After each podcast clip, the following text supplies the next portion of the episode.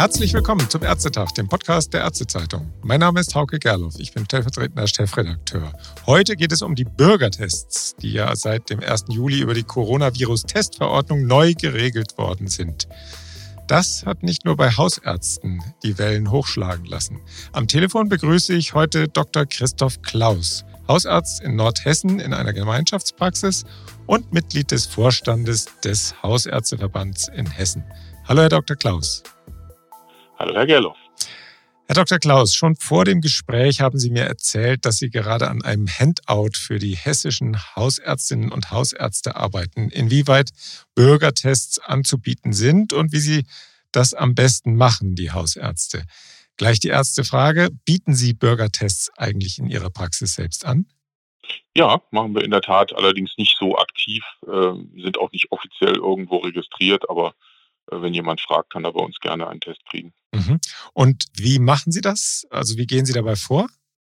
Ja, wir haben, als das noch gefordert war, den, den offiziellen Weg beschritten, haben dem Gesundheitsamt natürlich Bescheid gesagt, haben mhm. die Anbindung an die Corona-Warn-App installiert, wovon ich jedem nur abgeraten habe dann im Anschluss die aber inzwischen ja sowieso nicht mehr erforderlich ist. Mhm. Und ja, ansonsten machen wir eben mit den beigelisteten äh, Schnelltesten eben die üblichen Abstriche und händigen den Betroffenen dann eine Bescheinigung aus, dass sie eben das Heim besuchen dürfen oder dergleichen. Mhm. Und das wird honoriert. Der Abstrich wird nicht mehr honoriert, ne? Aber, aber Sie kriegen Honorar ja, dieser Abstrich, ja, also die, die, die, die Abstriche nach Testverordnung werden weiterhin honoriert. Ah, ja. Ach ja, natürlich. Mhm. und die kurativen Fälle ja nicht mehr.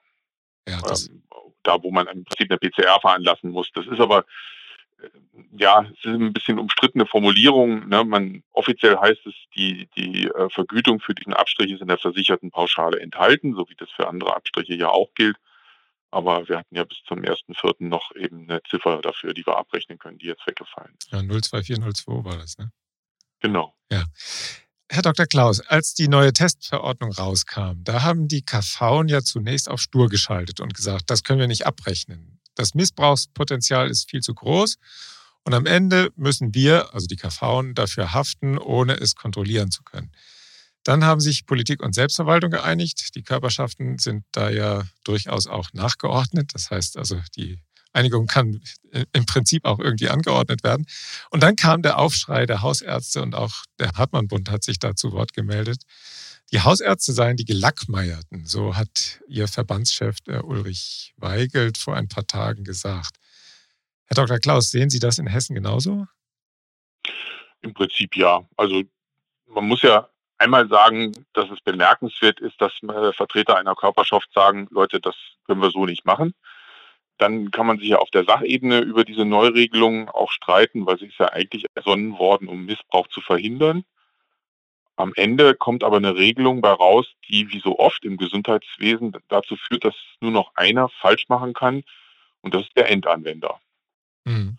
Und ja, sozusagen aus Notwehr ist dann dieses, dieses eine der beiden Handouts entstanden mit der Idee, dass man eben auf einer Seite nicht nur das Testergebnis bescheinigt, sondern auch die Indikation für den Corona-Test prüft und gleich dazu schreibt, wie viel das dann im Zweifelsfall kostet, ob das eine IG-Leistung ist oder ob es eben normal übernommen wird. Und ja, das werde ich demnächst halt veröffentlichen, wie man sozusagen die Arbeit ein bisschen an die Patienten zurückgeben kann, dass die einfach sagen, ich mache mein Kreuz da, und dann ist das für uns dokumentiert. Und ja, dann haben wir der, der Überprüfungsverpflichtung, die ich da sehe, Genüge getan. Ja, Sie müssen nicht hinterherlaufen ins Konzert, ob der auch wirklich dahin geht, ne? Ja, das, äh, genau. Äh, also ähm, das war ja, ne, die, Ihre Kollegen einer anderen Zeitschrift haben ja eine Vorlage ersonnen, wo das Heim dem Besucher bestätigt, dass er äh, es besuchen will und mit der kommt er dann zu uns und wir machen dann den Test und schreiben das Ergebnis drauf. Also da hört es dann wirklich auf. Ne? Also wenn ich meinen Patienten nicht mehr vertraue, dann kann ich auch nicht erwarten, dass die mir vertrauen und demzufolge, ich bin jetzt nicht der, der Retter des deutschen Sozialwesens oder, oder der Bürokrat, der das hier alles kontrolliert. Also Sie haben praktisch da so einen Formularentwurf ersonnen, den Sie dann einem Patienten, der eben so einen Test haben möchte, in die Hand drücken und der kann das dann ausfüllen und hinterher rechnen Sie dann entsprechend ab. Ist das so? So ist es gedacht, genau. Mhm. Und im Prinzip gibt es ja da diese Dreiteilung. Also wenn ich jetzt in ein Pflegeheim gehen möchte, um meine Mutter zu besuchen, dann müsste ich nichts bezahlen, oder? So ist es, glaube ich. Ne? Und äh, wenn ich das aber ins richtig, Konzert ja. gehen will oder meine Corona-Warn-App rot ist, was sie im Moment ständig ist, weil man ständig irgendwelchen Leuten nahe kommt, die offensichtlich infiziert sind, wie sich dann hinterher herausstellt. Oder wenn jetzt gar keine dieser Indikationen vorliegt, dann muss ich auch den ganzen Test bezahlen. Ist es so?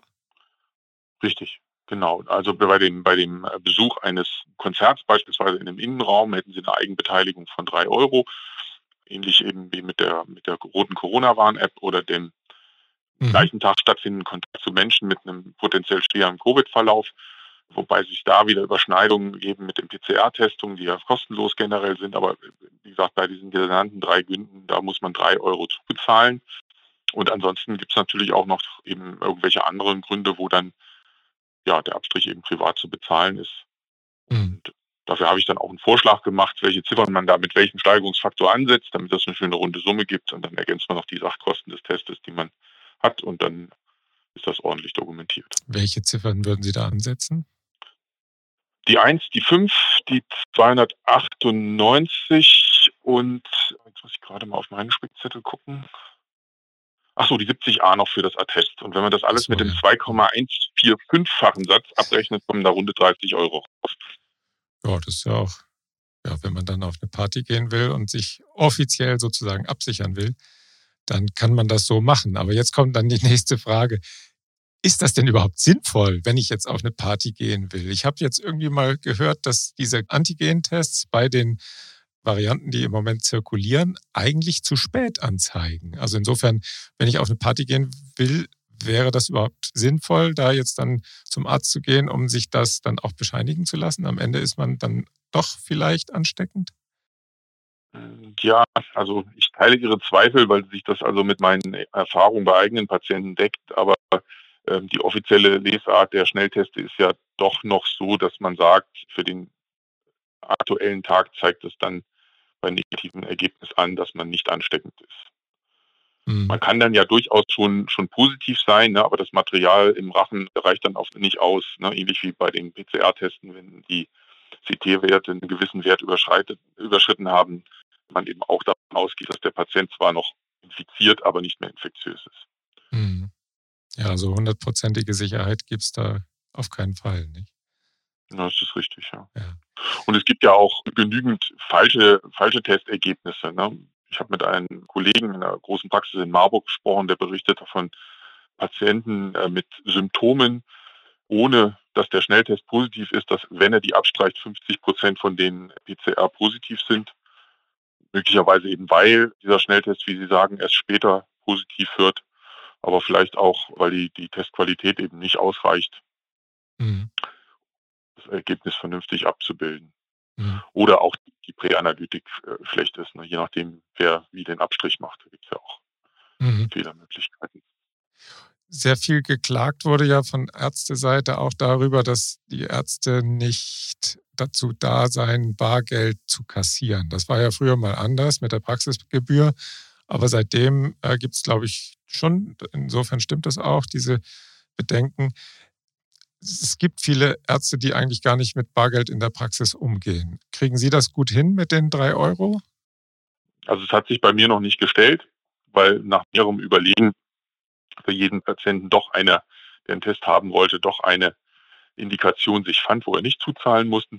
Muss allerdings auch gestehen, dass das bei uns extrem selten vorkommt. Mhm.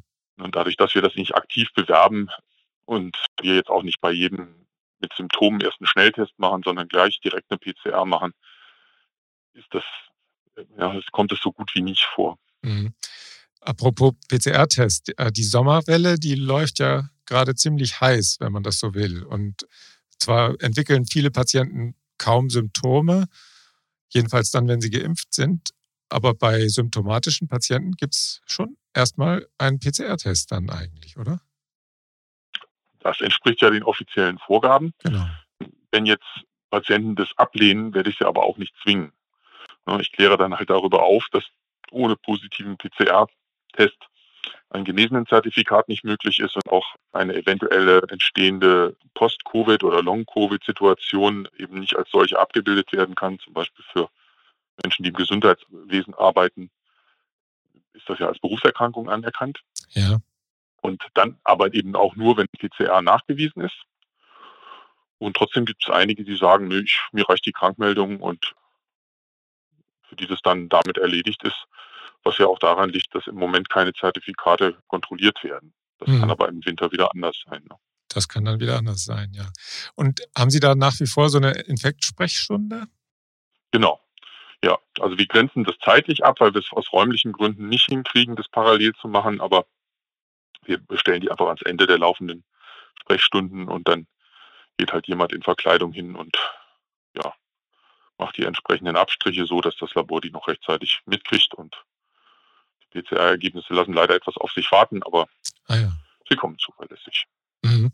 Und also Sie haben gesagt in Verkleidung, das heißt also in Schutzmontur und hören Sie dann ja. auch ab, die Lunge? Oder ist das eigentlich gar nicht unbedingt nötig, wenn Sie überzeugen sich dann vom Allgemeinzustand des Patienten? Wie intensiv untersuchen Sie die Leute dann? Ja, das ist tatsächlich abhängig vom, äh, vom Allgemeinzustand der Patienten oder auch von der Sorge, die die so mitbringen. Manche wollen ja gerne die Bestätigung haben, dass wirklich alles gut ist und verbinden diese Sache mit äh, einem Stethoskop. Und äh, dann tun wir ihnen den Gefallen natürlich. Nein, aber das, das entscheidet sich alles tatsächlich nach der Symptomatik. Und vielen geht es ja nicht besonders schlecht, sodass wir dann gar nicht in die Verlegenheit kommen, das machen zu müssen. Ja, da hatten wir ja neulich eine Witze-Seite bei der Ärztezeitung hinten. Ich weiß nicht, ob Sie die gesehen haben. Da war dann einer der Witze, der Patient kommt, der Arzt fragt, äh, was fehlt Ihnen? Ich möchte gerne eine Krankmeldung. Der Arzt fragt, was fehlt Ihnen denn? Dann sagt der Patient, ja, die Bescheinigung. Also der Allgemeinzustand. Ich mache das manchmal, mache das manchmal ähnlich und, und frage, sind Sie, sind Sie in, in Sorge, soll ich Sie untersuchen oder brauchen Sie nur die Krankmeldung? Weil wir halt in Deutschland diese absurde Situation haben, dass wir Zeit damit verschwenden, Papier schwarz zu machen, anstatt kranke Menschen zu behandeln. Ja. Und ich würde mir wünschen, wenn man wie in Niederlanden oder auch in skandinavischen Ländern einfach mal äh, diese Bescheinigung entweder komplett abschafft oder sieben Karenztage einführt, ohne dass da jemand widersprechen kann, dann hätte ich nämlich wieder Zeit für die kranken Leute. Ja. Sind bei Ihnen viele MFA im Moment an Corona erkrankt oder immer mal wieder eine oder auch an anderen Atemwegserkrankungen? Jetzt mit der Sommerwelle ist das ja durchaus wieder spürbar wahrscheinlich, oder? Das ist richtig, aber es überschreitet bei uns nicht äh, äh das Maß des Normalen. Also wir haben im Team insgesamt fünf Fälle gehabt von 13 Mitarbeitenden und die sind aber alle äh, glimpflich verlaufen und äh, auch, sagen wir mal, einer normalen Erkältungserkrankung ähnlich, sodass da keine langen Ausfallzeiten waren. Mhm. Während der Urlaubszeit äh, kommt es dann schon mal zu Engpässen, aber oder wenn eine akute Fehlzeit entsteht durch einen familiären Trauerfall beispielsweise, aber grundsätzlich sind wir personell ganz gut durch die Sache gekommen, vor allen Dingen, solange es eben nur unsere eigenen Patienten betraf. Im Moment sind wir in einer Vertretungssituation. Mhm da sind alle sehr gefordert und da dauern die Sprechstunden auch gern mal zwei Stunden länger als geplant. Oh. Gut, dann jetzt die letzte Frage. Wenn, wenn Sie jetzt in der Verantwortung stünden, welche Weiterentwicklung der Testverordnung würden Sie sich politisch vorstellen oder was würden Sie sich wünschen? Oh, das ist schwierig. Ich würde es mir gerne so einfach wie es geht wünschen, also pragmatisch, hausärztlich Ne, wenn wir das Gefühl haben, da braucht jemand so eine Bestätigung mit so einem Test, dann würden wir sie gerne durchführen können, ohne dass wir da noch viel Papier vorher schwarz machen müssen, weil wir befürchten müssen, dass hinterher jemand kommt und sagt, das darfst du aber so nicht. Grundsätzlich glaube ich aber, dass die PCR-Testung mehr oder weniger überflüssig ist aus medizinischer Sicht und ja, ob man überhaupt noch testen sollte, wenn sowieso 90 Prozent der Atemwegsinfektionsbeschwerden auf diese Erkrankung zurückzuführen sind, das ja, müssen andere entscheiden, ob das sinnvoll ist oder nicht. Mhm. Herr Dr. Klaus, vielen Dank für das interessante Gespräch und die auch praxisnahen Hinweise. Ihre Kolleginnen und Kollegen in Hessen werden ja dann von Ihrer Vorlage profitieren können und die Zuhörerinnen und Zuhörer jetzt auch. Alles Gute für Sie. Dankeschön, Ihnen auch. Und auch vielen Dank fürs Zuhören und bis zum nächsten Ärztetag. Tschüss.